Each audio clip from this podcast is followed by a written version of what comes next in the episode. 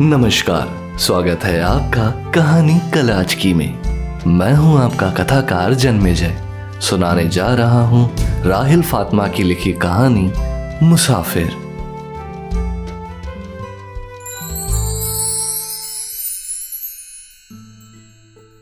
पाँच साल की उम्र में वो और उसके नन्हे मुन्ने ख्वाब भागते फिरते थे।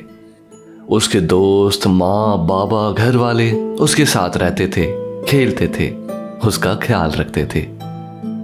उन्हीं सब की तरह उसके ख्वाब भी उसके हम सफ़र थे, जो उसे कभी तनहा नहीं छोड़ते थे। माँ की गोद में, स्कूल में झूला झूलते, टीवी देखते वक्त ये ख्वाब हर पल उसके साथ रहते थे, उससे बातें करते थे। उसका एक ख्वाब उससे कहता था, तुम एरोप्लेन से दोस्ती कर लो, जब दिल चाहे आसमान की सैर करना जब कोई एरोप्लेन शू की आवाज़ करके उसके सर के ऊपर से गुजरता तो वो चिल्ला चिल्ला कर उसे बुलाता। लेकिन प्लेन ना कभी नीचे आया और ना कभी उसका दोस्त बना। फिर भी उसे अपने दोस्त की फ़िक्र लगी रहती थी। बाबा, बारिश आएगी तो मेरा दोस्त भीग जाएगा ना? उसके सवाल पर बाबा उसे समझाते कि उसका दोस्त बादलों से ऊपर उड़ता है। इस ख्वाब की तरह उसका एक और अधूरा ख्वाब था। वो था चचा रमजानी की दुकान पर टंगा हुआ नीले रंग का लंच बॉक्स जिस पर सफ़ेद परों वाली परी बनी हुई थी। उसके हाथ की छड़ी उसे कितना अट्रैक्ट करती थी। उसने पूछा, चचा, मेरा ये ख्वाब कितने रुपए का है? चचा ने कहा, पैंतीस रुपए। लेकिन बाबा ने उसे पैंतीस की बजाय पंद्रह रुपए की चिट वाला लंच बॉक्स खरीद कर दिया। इस तरह बाबा के बीस रुपए बचे। इन बीस रुपए को कॉम्पनसेट करने के लिए बाबा ने उसे ढेर सारा प्यार किया, अपनी गोद में बैठाया और सिखाया, बाबा की जान इंसान का पेट रोटी से भरता है, ना कि उस डब्बे की खूबसूरती से जिसमें रोटी रखी जाती है। बाबा इडियट थे, कुछ समझते ही नहीं थे। बाबा की उंगली पकड़े पकड़े और उनके पुराने यूपी 20 नंबर वाले स्कूटर पर बैठकर ज़िंदगी के 25 साल गुजर गए। गुलाब जब उसे बाबा के इस पुराने स्कूटर पर देखती थी तो अजीब सी हंसती थी। गुलाब को कार जो पसंद थी, और उसको गुलाब। मगर वो अब नौजवान था। वो देगा, जो भी गुलाब चाहती थी।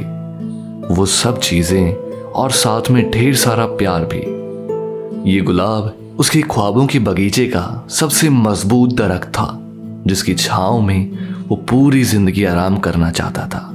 लेकिन गुलाब को हासिल करने के लिए उसे समाज में एक मुकाम बनानी थी। वो दिन रात मेहनत करता था अच्छा घर, गाड़ी बैंक बैलेंस इकट्ठा करना चाहता था, ताकि गुलाब को पा सके। लेकिन इन सब में इतना टाइम लगा कि गुलाब किसी और की बीवी बन गई, और उसकी खुद की बीवी दिल से कभी उसकी बीवी नहीं बन सकी। उसकी बीवी एक मुकम्मल लेडी थी, जिसमें कोई कमी नहीं थी, सिवाय इसके कि वो गुलाब नहीं थी। उसका ये ख्वाब गुलाब की शक्ल में उसकी वाइफ के प्यार केयर सलीके के पीछे हमेशा झांकता रहता। लेकिन ब्लैक सिल्क की साड़ी में वो इतनी खूबसूरत लगती थी जिसका मुकाबला शायद गुलाब भी कभी नहीं कर पाती, अगर वो उसकी मोहब्बत ना होती तो।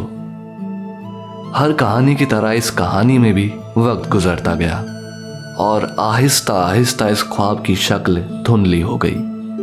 क्योंकि अब वो एक फैमिली मैन बन गया था। उसके सोचने के अंदाज बदल गए थे। अब वो अपने बेटे को एक अच्छी ज़िंदगी देना चाहता था।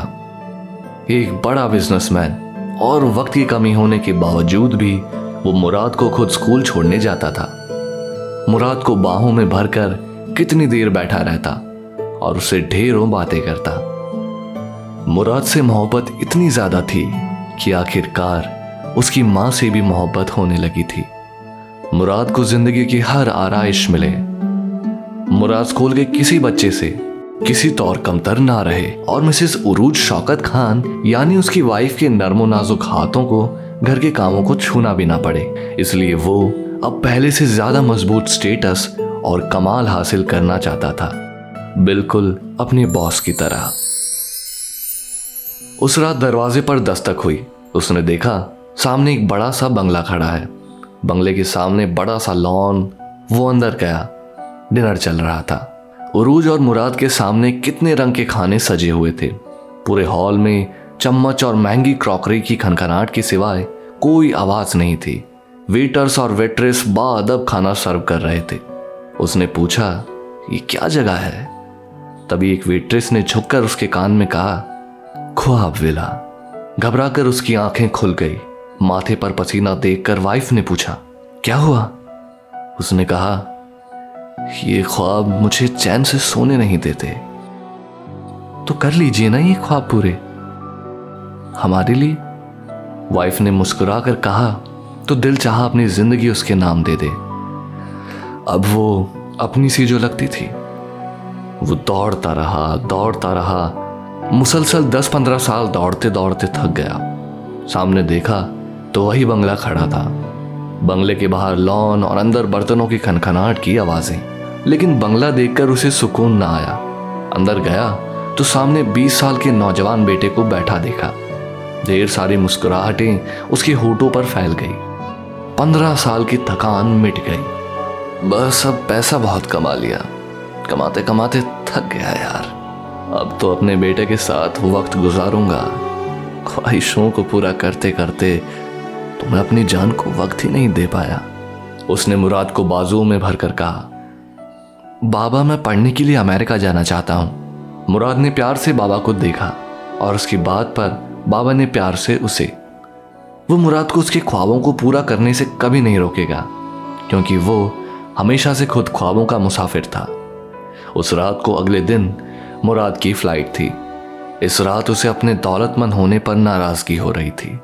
ना दौलत होती, ना बेटा अमेरिका जाता। आज बाबा का यूपी बीस बहुत याद आ रहा था। गरीबी ने उसे और बाबा को 25 साल साथ रखा था। बेटे को विदा करने के बाद पहली बार उसे बचपन का दोस्त एरोप्लेन बुरा लगा, जो उसके बेटे को उससे दूर ले गया था। आई हेट एरोप्लेन उसने वापसी में वाइफ को देखकर कहा, मिसेस शौकत ने मुस्कुराकर उसकी तरफ़ देखा और बोली मीठू। कुछ वक्त बाद उसे लगने लगा कि वो पहले की तरह नौजवान नहीं रहा। बदन में ताकत कम हो गई थी। कुछ खाने पीने का दिल नहीं चाहता था। अब ख्वाब भी ऐसे थे जिनके लिए सिर्फ़ इंतज़ार की मेहनत लगती थी। सात साल के इंतज़ार के बाद बेटा वापस घर आया तो वो उसे एयरपोर्ट तक लेने नहीं जा सका। हार्ट अटैक के बाद डॉक्टर्स ने उसे ज़्यादा वक्त तक रेस्ट का मशवरा दिया था। अब आप फ़िक्र मत करें, बाबा, क्योंकि अब आपका बेटा डॉक्टर है। बेटे के आने के साथ मिस्टर शौकत की सारी खुशियाँ डबल हो गई थी, क्योंकि बेटा साथ में अमेरिका से दुल्हन भी लाया था। कुछ ही अरसे के बाद शौकत खान दादा बन गए। अब मुराद से कहीं ज़्यादा मोहब्बत उन्हें अपने पोते से हो गई थी। दादाजी प्यार से उसे चीनू बुलाते थे और चीनू दादा को डाडा डाडा की उंगली पकड़े पकड़े चीनू ने स्कूल जाना सीख लिया था। अब डाडा ने सारा बिज़नेस मुराद को हैंड ओवर कर दिया। इतने बड़े बंगले में डाडा का सबसे पसंदीदा हिस्सा अपना बिस्तर था। डाडा बिस्तर पर चीनू को लेकर घंटों कहानियाँ सुनाते। कभी बाबा की यूपी भी स्कूटर की तो कभी अपने उस बेवफा दोस्त की, जिसे बारिश कभी भिगो नहीं पाई थी। कभी एरोप्लेन डाडा के बंगले के ऊपर से गुजरता तो चीनू चिल्लाकर उसे बुलाता डाडा फ्रेंड नीचे आओ टाटा मेक्स यू और शौकत किसी समझदार बच्चे की तरह गहरी सोच में पड़ जाता और चीनू को अपने कमज़ोर बाजुओं में उठा लेता। दोनों खेलते खेलते थक जाते तो मिसेस खान उनके लिए खाना सर्व करती थी।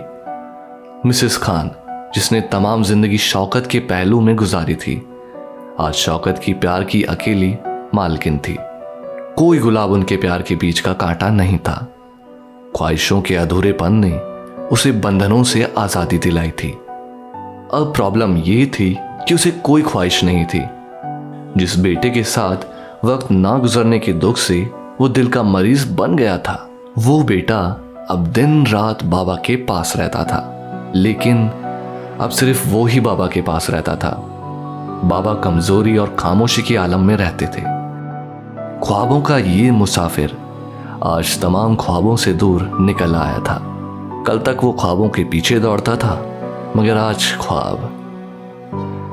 कहते हैं, हम जो कुछ भी चाहते हैं, अल्लाह पाक हमें वो ज़रूर अता फरमाते हैं। भले ही कुछ वक्त लग जाए। ज़िंदगी का ये सफ़र जब तक समझ में आता है, तब तक देर बहुत हो चुकी होती है। अब चीनू अपने नीले लंच बॉक्स में स्कूल से लंच बचाकर लाता था। तो सीधा डाडा के पास आता। टाटा देखिए मेरा टिफ़िन। और अपने हाथ से निवाला बनाकर डाडा के मुँह में देता, जिसे डाडा उसका दिल रखने के लिए खा लेते थे। उस नीले रंग को देखकर डाडा की आँखों में एहसास के हीरे जगमगाने लगते थे।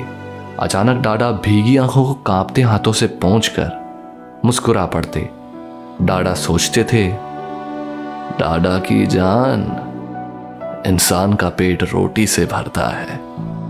ना कि उस डब्बे की खूबसूरती से जिसमें रोटी रखी जाती है।